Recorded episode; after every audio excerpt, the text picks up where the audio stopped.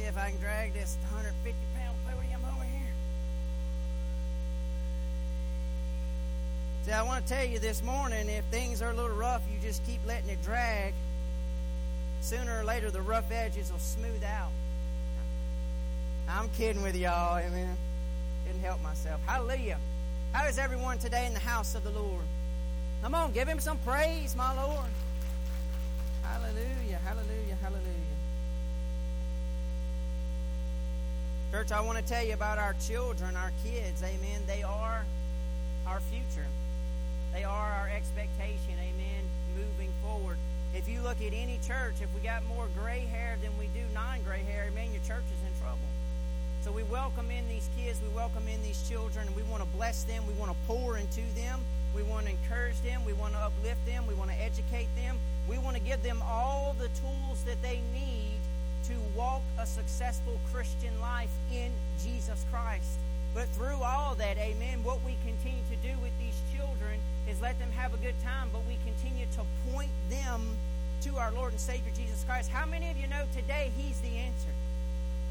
He's the answer for all that we need, all that we desire. Amen. If we can put our faith and trust in our Lord and Savior, amen, I want to tell you, you're going to have trials and tribulations. You're going to have difficulties. I won't set up here and tell you that it's going to be a life of peaches and roses and everything's just going to be honky dory. You're never going to have any problems. In fact, it's going to be quite the opposite.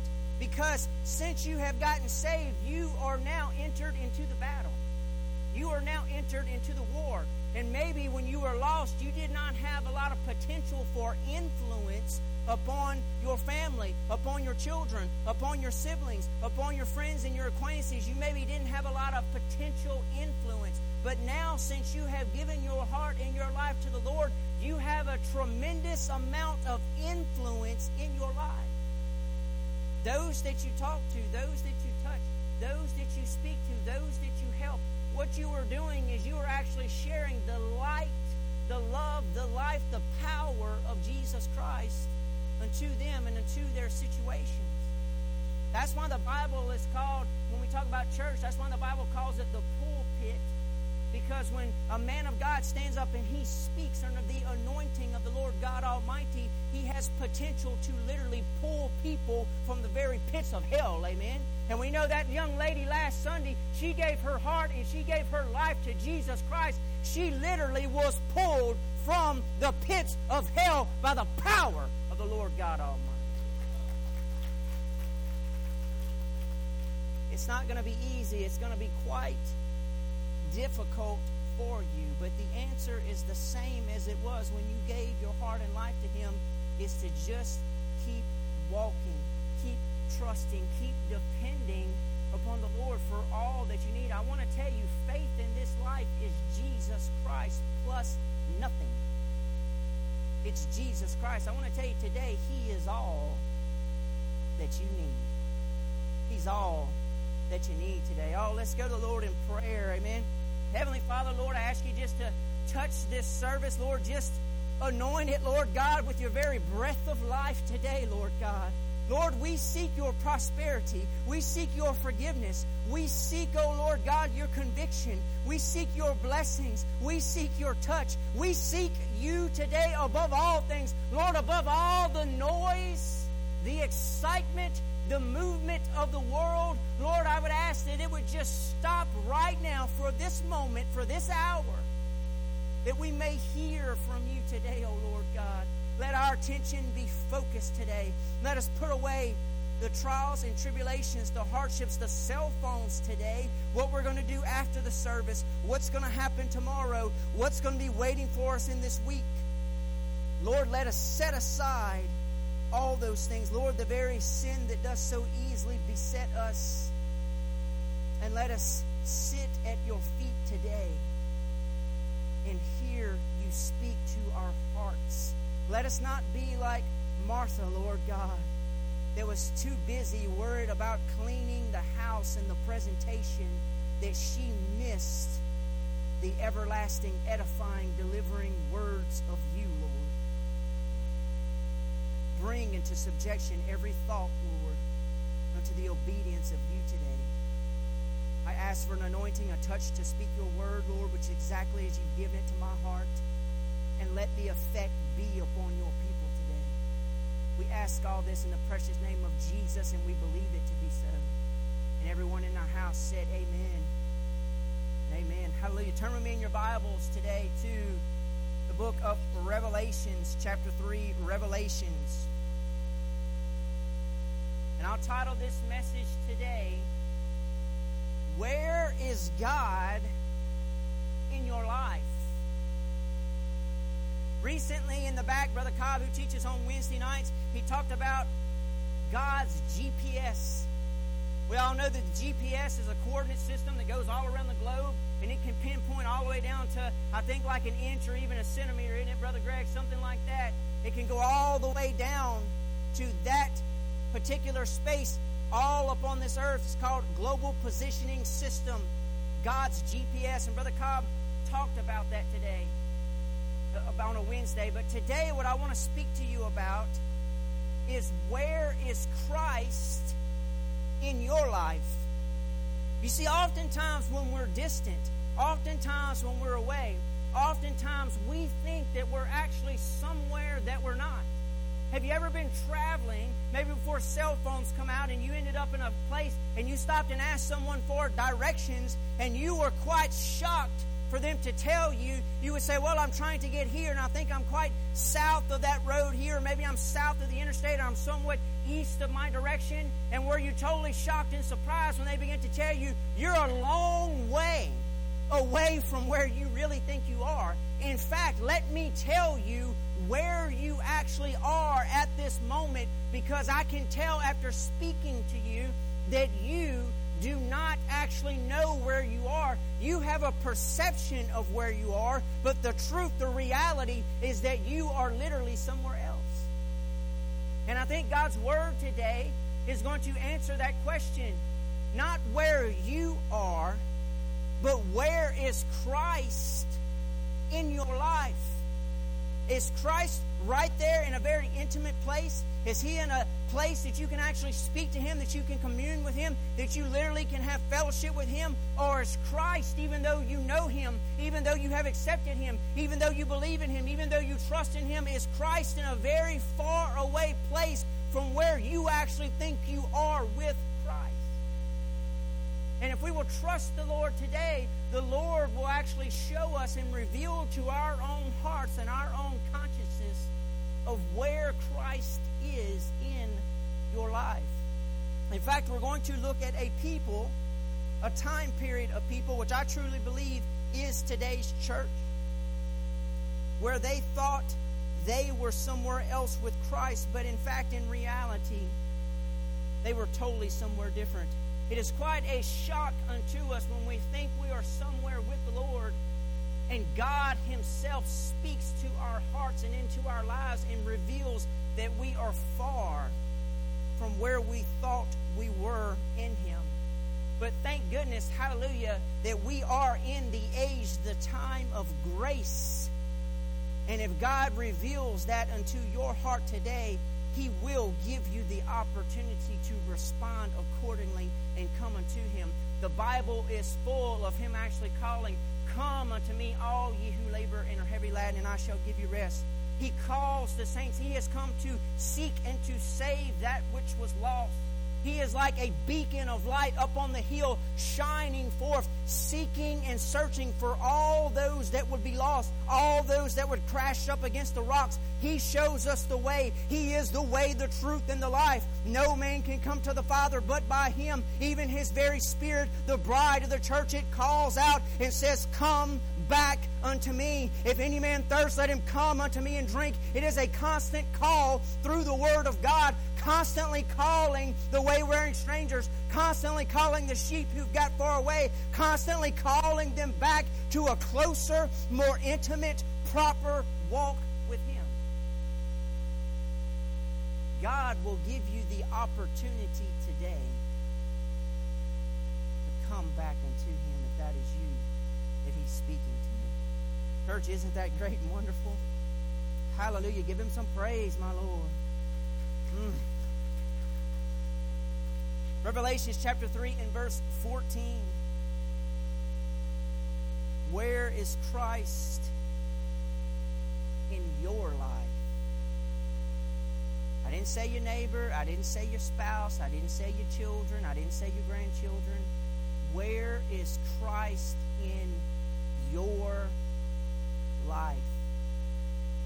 The reason I bring that out to you is because it is a personal walk we have with the Lord.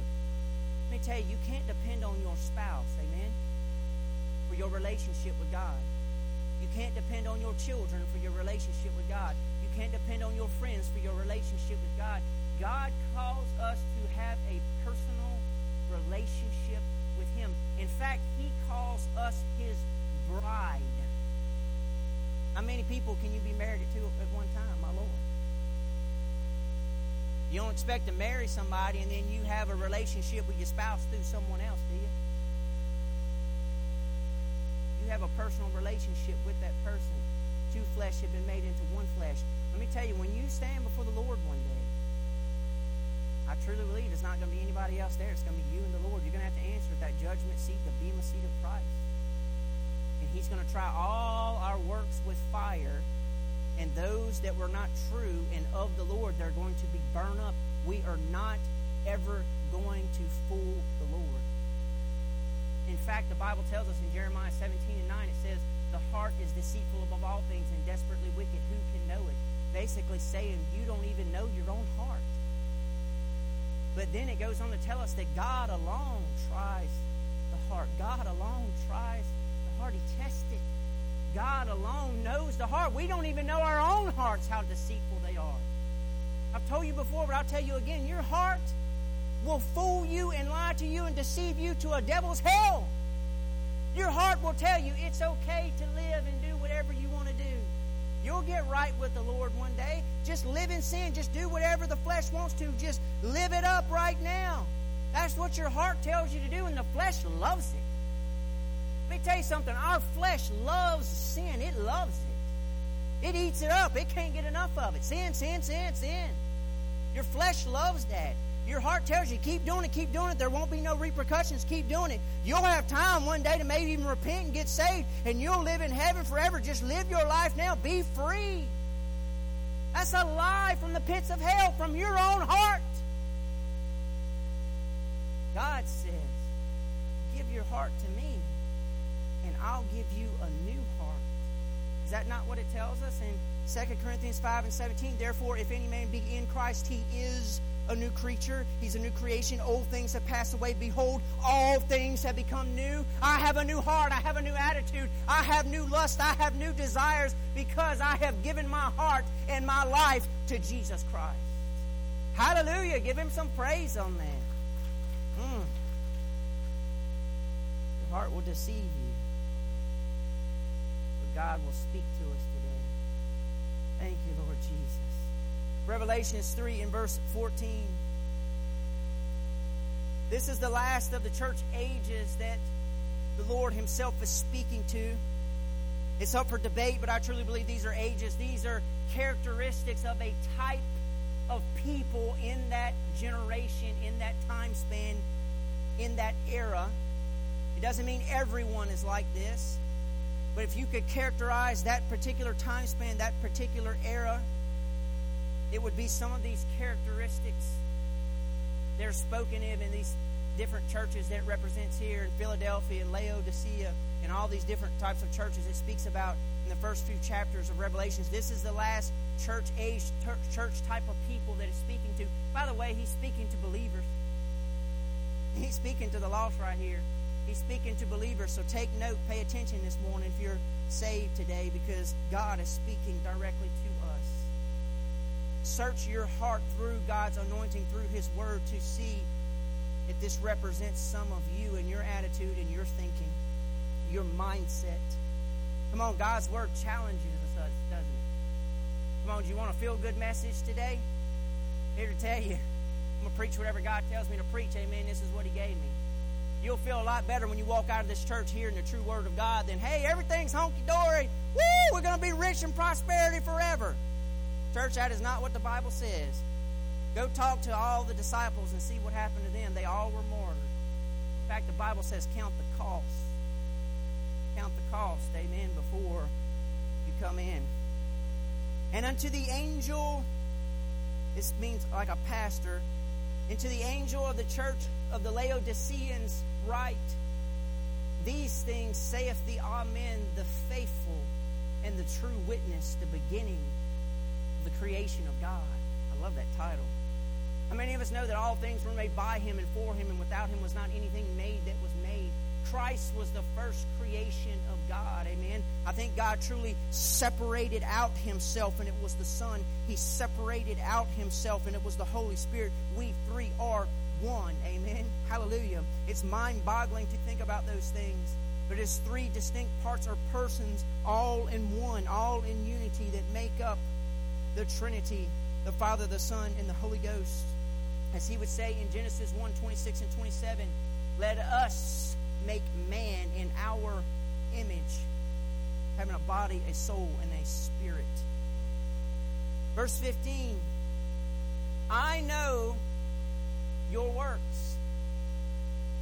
Oftentimes we hide things from one another. We hide things in the closet. We think no one really knows what we're hiding. And a lot of times they don't. But nothing, nothing, nothing is hid from the Lord. In fact, as I've already stated, He knows your heart, your motives, your everything even better than you do. Nothing is hid from the almighty eyes of the Lord. David would say, a man after God's own heart, Behold, Lord, if I go up into heaven, you're there. If I make my bed in hell, you're still there. I cannot get away from you, Lord God. And I want to tell you, hell is going to be a burning, hot place full of gnashing of teeth, full of pain, full of torture, and I truly believe that people are never going to not be able to feel the presence of God. They're going to be able to feel God because God is everywhere, but they are going to be separated from Him and they're going to be in a place of torture and gnashing of teeth and pain and a devil's hell for an eternity. People have said, well, truly being away from God is hell. I want to tell you that's not hell. God is everywhere. God is everywhere, and He's going to continue to be everywhere. He's going to be there in His presence in hell, but there's going to be not an opportunity to repent. Today is the day of salvation. Repentance and righteous living is available unto us today. When you take your last breath, it's going to be too late. It's going to be too late for an eternity. In fact, this life is nothing but preparation for eternity. You believe that today? Come on, give him some praise. Hallelujah. Mm. I know your works, and that you are neither cold nor hot. I would that you were cold or hot. And so then, because you are lukewarm and neither cold nor hot, I will spew you out of my mouth. Now, we've all heard these verses before. I truly think he's talking about some type of use is that a lot of times whenever they would bring this water up out of the ground, in fact, Laodicea was a few miles from the area of Colossae. If you don't know where that's at, that's basically in Asia Minor. It is the southern peninsula of Asia, as we would call it today. It's going to be the area where Turkey's at, Saudi Arabia, Iraq, Iran, that very southern peninsula down there is going to be called Asia Minor. This is the area of Laodicea that he's actually writing this letter to, speaking to at this very moment. This is our Lord and Savior, Jesus Christ, speaking these words to him. And they would often pipe that water out of the ground. And by the time it was cool when it come up out of the ground, but by the time it reached them, it was lukewarm. And we all know we certainly don't want to drink lukewarm water. If you want to drink water, you want to drink some type of cold water, or if you have hot water, there's some type of use for cleaning purposes and some other things. But most of the time, we don't use lukewarm water for anything. So, what he's basically saying right here to us is this I wish that you were either cold or I wish that you were hot because then you would be in a place and position to where you could be used. But because you're neither cold, because you're neither hot, you're lukewarm. And because you're lukewarm, I want to tell you some very strong words to the church. I will spew you out of my mouth. Church, this literally means to vomit. Very strong visual words that our Lord and Savior Jesus Christ has given to us here, talking about our works, talking about our attitude, talking about our walk, talking about our place and position in Him. Verse 17 This is the reason that you're lukewarm. This is the reason that I will spew you out of my mouth, is because you say, because you say, tell me this doesn't sound like America right here. I'm rich, I'm increased with goods, and I have need of nothing. Let me tell you, when I, I've been, to, I've had the privilege of going to foreign countries and preaching the gospel of Jesus Christ now to Africa, to India, to Mexico. It's been a great privilege. But one of the major things, everyone asks me, how is it over there? How's the church? I say, well, they're very excited. They're this, they're that. And they ask me, what's the major differences between here and there? And I said, well, the major difference I see between the churches there and the churches here is this one fact. We all need the Lord, do we not? We all need the Lord. The difference is in America, we don't always know that we need the Lord. In those foreign countries, they know they need the Lord. They know that they need God for everything. I've seen them pray for their next meal. I've seen them literally begin to pray for what they were going to eat in just a few hours to feed their family and their children. They know that they need the Lord. Most of the time, our attitudes are I'm rich, I'm increased with goods, and I have need of nothing. Or as I could say it a better way, sometimes for the modern day church, you know what our attitude usually is? I'm just going to sit right here and hang out on this pew until the rapture happens. Don't ask me to do nothing. Don't ask me to get involved. Don't ask me to help. My time is my time. I work all week. I cut grass on Saturdays. I'm only coming to church one time on Sundays. I'm only doing this. I'm only doing that. I can't make. Am I talking to anybody this morning? You ask people to even help and get involved in church, you can't always depend on them to show up. I'm being honest with you this morning. I'm, the, the, it's a pastor talking to you. You can't always depend on them to show up. And then when you ask them, know, what happened? Well, we had to do this and we had to do that. You know, my time is my time. Church, what about the Lord? What about the Lord? Come on, am I stepping on your toes a little bit this morning? It hurts sometimes, amen.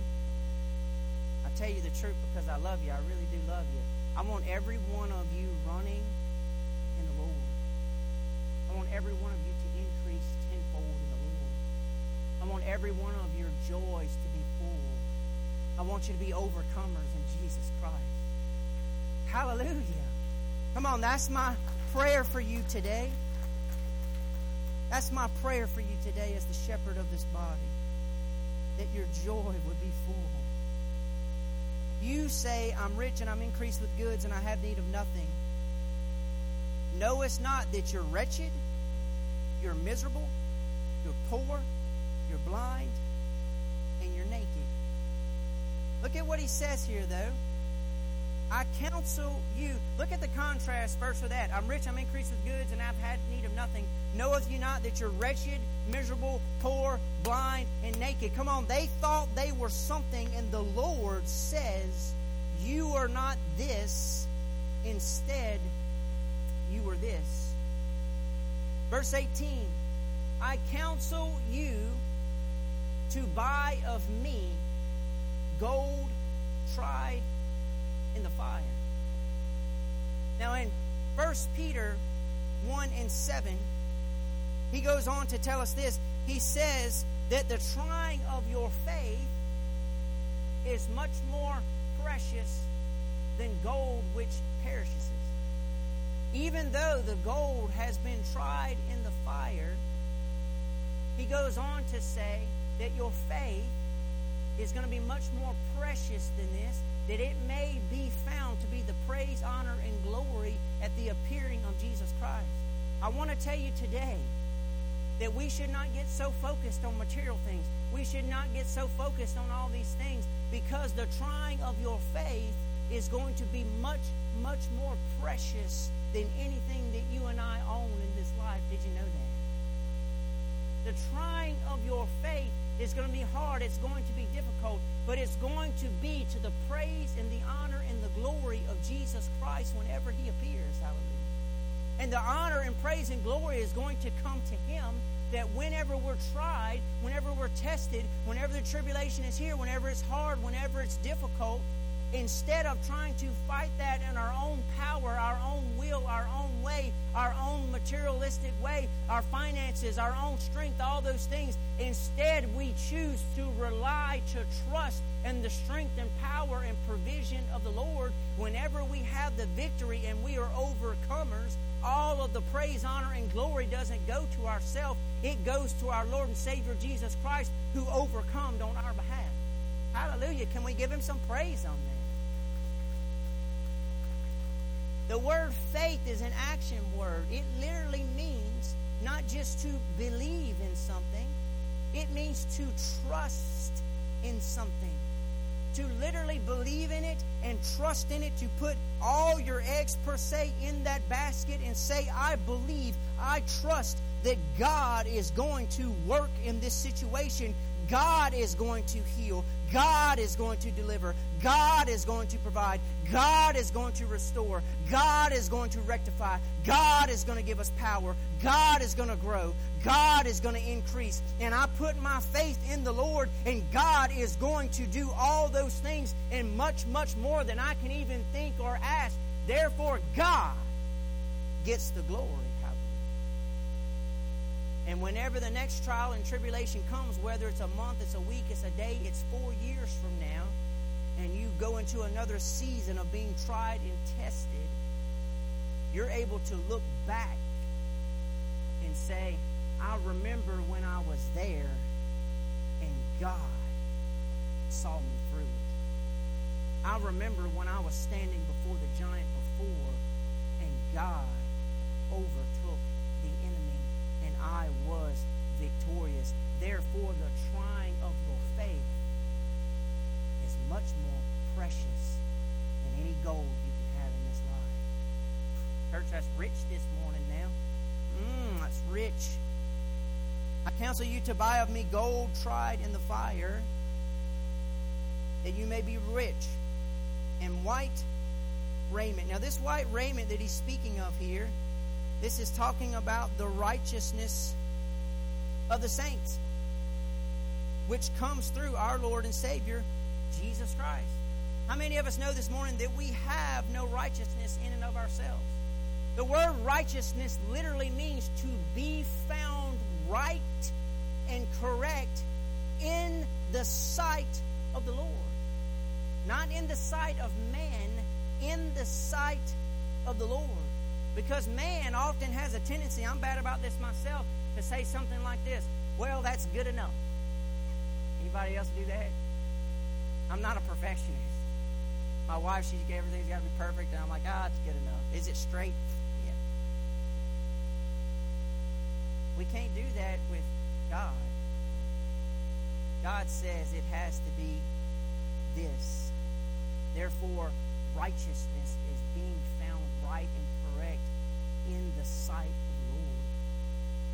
That's why it's so important that we seek God's righteousness because you and I have none.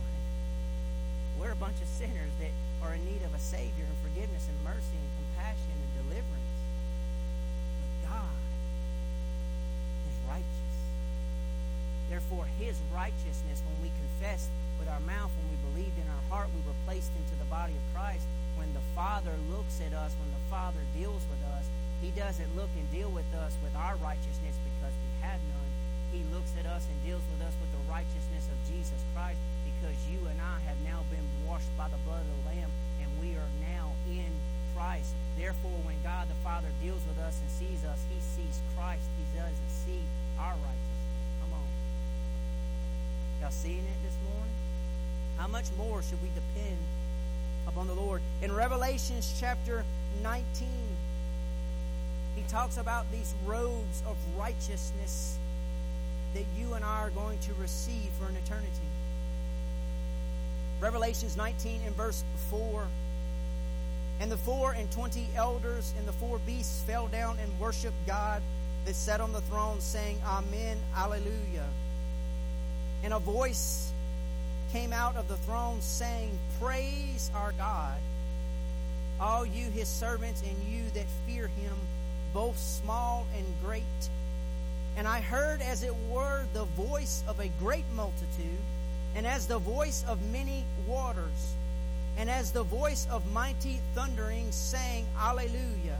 For the Lord God omnipotent, which means all powerful, reigns. Verse 7 Let us be glad and rejoice and give honor to him, for the marriage of the Lamb is come. Church, we're the bride of Christ. And his wife has made herself ready. And to her was granted that she should be arrayed in fine linen, clean and white. For the fine linen is the righteousness of the saints. Christ is saying this here in Revelations 3 when he says, Buy of me that white raiment in verse 18, that you may be clothed with the righteousness of God, and that the shame of your nakedness does not appear. Church, it is the covering, hallelujah, of the righteousness of God that He gives freely now in this age, this time of grace, that we may have a mindset that we're rich and increased with goods and have need of nothing. But knoweth ye not that you're wretched, miserable, poor, blind, and naked? Come on, we don't have to be naked in this life, uncovered for all to see all of our sin but instead we can be clothed with the righteousness of God. Come on, give him some praise on that, my Lord. Hallelujah. Mm. And that your eyes and anoint, verse 18, your eyes with the eye salve that you mayest see. Now, this is not just talking about a lamp unto my feet and a light unto my path. This is not just talking about darkness and all of a sudden you're able to see. This is talking about much, much more than physically being able to see certain things. This is talking about here true enlightenment from God. How many of us can look back on our walk before the Lord? I can look back on my own walk. Let me tell you something. I was a known sinner. I was known in this community for sin. I was known as a troublemaker. I was known as this. I was known as that. I didn't get saved. I was 26 years old. But let me tell you, once I got saved by the power of the Lord, amen, He put a hunger, He put a thirst, He put a drive, He put a desire, He put life inside of me, amen. And I didn't want the life of this world anymore. I wanted life and I wanted it everlasting. And let me tell you, that hunger, that thirst has never been satisfied. I want more, amen. More of the Lord, more power, more forgiveness, more righteousness, more life, more unction, more passion in my life. I want more, amen. And it comes from a walk in relationship with Jesus Christ. To say, Lord, I have none, but Lord God, I'm empty. You are full. In fact, you're not just full, you're overflowing, Lord God. Fill up my cup and keep filling it up over and over and over again. Give me some in abundance, amen. Just let it flow and let it flow and let it flow inside of me. Lord, give me more enlightenment that I may see, that I may realize, that I may experience, that I may know, that I may have discernment, that I may have wisdom, that I may have intellect, that I truly may be able to see the strategy of the enemy. I truly may be able to see where I'm not walking on the path. I may be able to see where others are erring. I may be able to see the enemy attacking my family. I may be able to see what's going on in your life. I may be able to speak words to help you. Lord, give me more knowledge. Give me more enlightenment, Lord God, that I can be the vessel, the person, the man, the believer that you intended for me to be. In fact, he tells us about this enlightenment. Turn back just a few books back to 1 John chapter 2.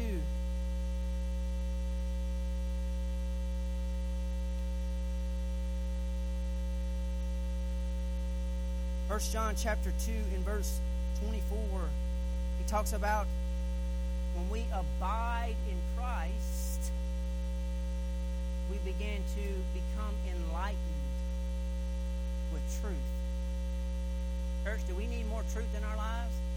Come on, not of the world, this old nonsense, this old television, YouTube, internet junk? or do you want truth? You want truth that sets the captives free? I want to tell you, it's right here. And it's found not in this world, but in a man named Jesus Christ. Hallelujah. Truth. Verse 24 says this in 1 John chapter 2. Let that therefore abide in you. The word abide literally means to rest, by the way, church. If you've ever struggled with this word in your studies, it means much more than rest, by the way. It means the type of rest that whenever you go in, it's like putting your feet up and kicking off your shoes. Amen. If I come over to your house to visit with you and drink coffee, I'm probably not going to kick my shoes off and stretch out in your La-Z-Boy. Well, I might if I'm tired enough. Because it's not my house. Amen. I don't rest that way in your home. It's your home. But in your house, you kick your feet back and you take your shoes off. Amen. That's what the word literally abide means. It's that type of rest where you feel safe, secure, and comfortable enough to kick back. is isn't that great that we could do that in the Lord? We should have that type of rest in Jesus Christ. Let that therefore abide in you which you have heard from the beginning that that which you have heard from the beginning shall remain in you, and you shall also continue in the Son and in the Father. And this is the promise that have promised us, even eternal life. These things have I written unto you concerning them that seduce you. Listen to this now in verse 27 and 28. But the anointing which you have received of him abides or it rests in you. And you need not that any man teach you but as the same anointing teaches you of all things. And it is truth, and it is no lie, and even as it hath taught you, you shall abide in him. And now, little children, abide in him, that when he shall appear, we may have confidence and not be ashamed before him at his coming. God's Holy Spirit abides in us. This is our whole vision verse, is it not? Christ in us. That if we will rest in Him, we will seek Him, God will give us the true eye salve to see all that God intends us to see. Church, He will give us enlightenment. Our church, isn't that wonderful? Come on, give Him some praise, my Lord. Mm. Come on, I'm almost done. Y'all stay with me. Verse 19.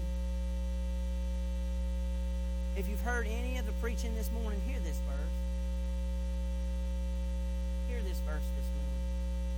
None of us wants to hear stuff that, that steps on our toes, do we? Most of us run from confrontation. Most of us do. I'm not a big person on confrontation either. Most of us run from confrontation. But when God is speaking to you, He's speaking in love. He loves you enough to tell you the truth so that you may hear and receive and respond unto Him and change. Amen?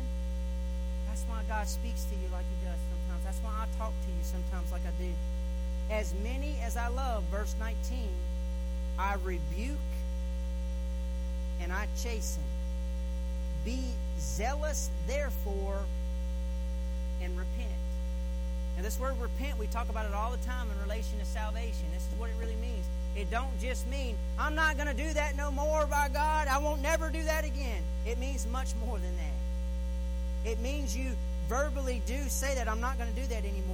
But then, instead of just hanging out and being tempted and being in those same situations over and over again, and it's right there before you, instead of being in that place and position, just trying to fight it in your own strength, your own willpower, saying, I'm not going to do it again, instead you say, I'm not going to do it again, and you turn and you walk away from it, and you get as far away from that sin, you get as far away from that thing as you possibly can get in your life, in your actions, in your attitude, everything. That's what the word repent literally means. It means to walk away, church. He says, Be zealous, therefore, and repent. Now, verse 20 is the verse I wanted to get to this entire sermon. By the way, this is my favorite verse in the entire Word of God. If you've ever wondered, I wonder what Brother Joey's favorite verse is. This is my favorite verse. Love this verse. Revelations 3 and 20 says this Behold, which means take note, pay attention, look a little more closely, listen. What I'm about to tell you. I stand at the door and knock. What we see right here is this we see a church, we see a people that basically said this about their walk with the Lord. I'm rich and I'm increased with goods and I have need of nothing. My Lord, in church great? Woo! And they had no idea that somewhere in that walk, somewhere in that journey, somewhere in that life, whom they were worshiping, whom they were seeking, whom they thought they were praising, got up and walked out of the church. Now, the one they thought they were praising, the one they thought they were honoring, is outside of the door of the church. Christ may be outside of your heart, and you didn't even realize it. What was the question I started? Where is Christ in your life? Maybe outside of your heart of hearts and other things in there. You thought you were walking, you thought you were seeking, you thought you were searching, but really you wasn't. And because of that and all these other things have entered into your life, Christ is not first and foremost anymore. Instead, he's outside of where you are. But thank the Lord. God is the Savior of all, and today is the day of salvation. Today is the day of repentance. Today is the day of forgiveness. Today is the day of mercy. Today is the day of compassion. Right now, we are in the age of grace. Christ is the judge of all. But Christ has not come into the world to condemn the world, but through him the world might be saved. John 3 and 17. Right now, we are in the time of grace that we can respond unto the Lord. There's going to come a day, there's going to come a time, there's going to come a moment when it is going to be too late to ask forgiveness. Today is not that day. Because Christ would tell us these words Even though I'm outside of your heart, I'm outside of that door, if any man will hear my voice and open up the door, I will come in unto him and I will sup with him and him with me. He's knocking on your heart right now. You'll just hear him. And you'll say, Lord, open up my heart. I've been distant. I've been that person that thought I was rich and increased with goods and had need of nothing. I didn't know that I was wretched, miserable, poor, blind, and naked. But I hear you today, Lord. I, I hear you knocking. I'll open up the door and I'll allow you to come in unto me and where I am at. And Christ doesn't require you to come all the way where He's at. He wants to come meet you where you are at. That's the God we serve. He says, I'll come where you abode, where you're living right now. If you'll open up your heart, I'm not going to force my way in. And I'll sit down with you at your table. And I'll have fellowship with you. That's who we serve. Even though he says all these things, he says, hey, I'm knocking. I'm knocking on your heart. I want to tell you, there's some of you may say to me today, Brother Joey, you just don't understand, though. I, I, I got enemies just all around me. Everything's a trial. Everything's hard. It's, everything's trying to destroy my family. My kids are doing this. My kids moved into drugs. My grandkids are doing this. I, there's just chaos throughout my whole family. I got enemies everywhere. How can I possibly, in the middle of this storm, in the middle of this war, sit down and have communion with the Lord? Well, I want to tell you the 23rd Psalm, which is probably the most beautiful piece of writing we have in history.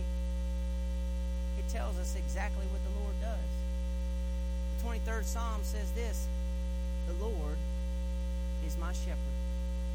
I shall not want. He maketh me to lie down in green pastures. He leadeth me beside the still waters. He restoreth my soul. He leadeth me in the paths of righteousness for his name's sake. And yea, though I walk through the valley of the shadow of death, I shall fear no evil, because thou art with me. Your rod and your staff comfort me. And then the very next verse it tells us this You preparest a table for me in the presence of my enemies. No matter where you are today, God says if you will open up your heart, enemies may be all around us, but I will keep them back. And I will prepare a feast for you and I in the very midst of our enemies. Church, is that not awesome to think about? Come on, is that not the God we serve today? Hallelujah. Oh, would you stand with us, please? I'm ask the worship team to come back for a few moments.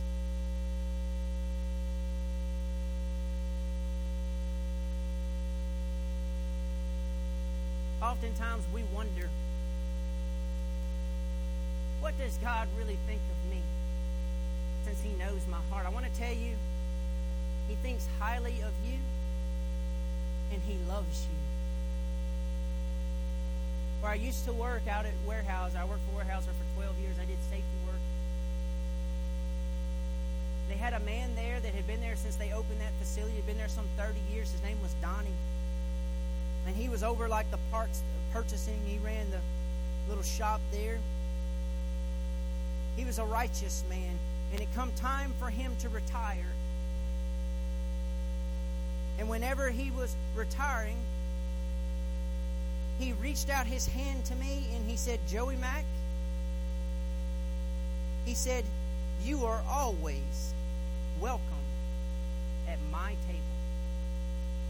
And I said, Oh, thanks, Donnie. I didn't think much of it. But I felt the Lord quicken my spirit when he said those words to me and grabbed my hand. I felt the anointing. So I, then I leaned over to him after a few moments and I said, Brother Donnie, I said, What exactly did you mean by those words? I would like to know the significance of them.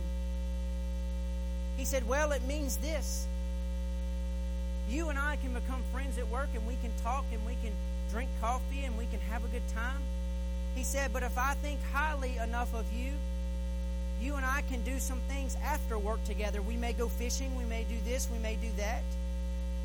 He said, If I really think very high of you, then maybe we will increase it a little bit more and we'll do some other things. He said, But if I really, really like you and think very highly of you,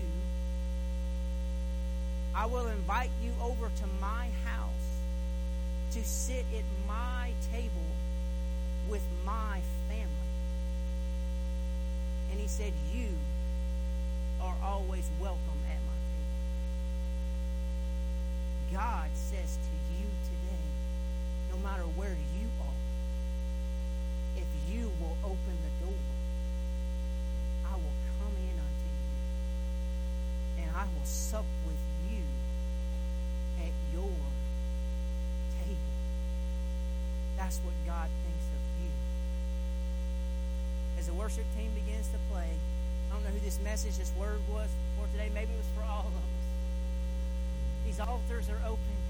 This altar, it's a it's a meeting place between us and the Lord where we come and we begin to speak to Him and we just say, God, I've been in this place. I've been distant, Lord. I know that You're far away from my heart. I thought I was near you, Lord God, but after hearing your word today, I know. Your word was like a GPS showing me that I was not where I thought I was. Lord, will you welcome me back in? Oh, will you have sweet fellowship with me? Lord, will you have just a little bit closer walk with me? If that was you today, I want you to come down to these altars. Come on. Don't wait. Don't tarry. I think this message was probably for all of us today. Where was God in your life? Maybe you heard the gospel, the good news today. Maybe you heard how Jesus saves, He redeems, He forgives, even a wretch like you. Oh, we all were there one day, but I want to tell you, we came and we gave our hearts and our lives to Jesus Christ for an eternity. It doesn't matter where you are, where you've been, God will forgive you today and He will welcome you into His kingdom. Oh, would you come this morning? Come down here and stand right before me if you feel like the Lord has spoken to you today and you're not saved. Don't walk out of here lost and dying. I want to tell you, you may not have the opportunity ever again. Would you come today as they begin to play? Oh, hallelujah. Would you come?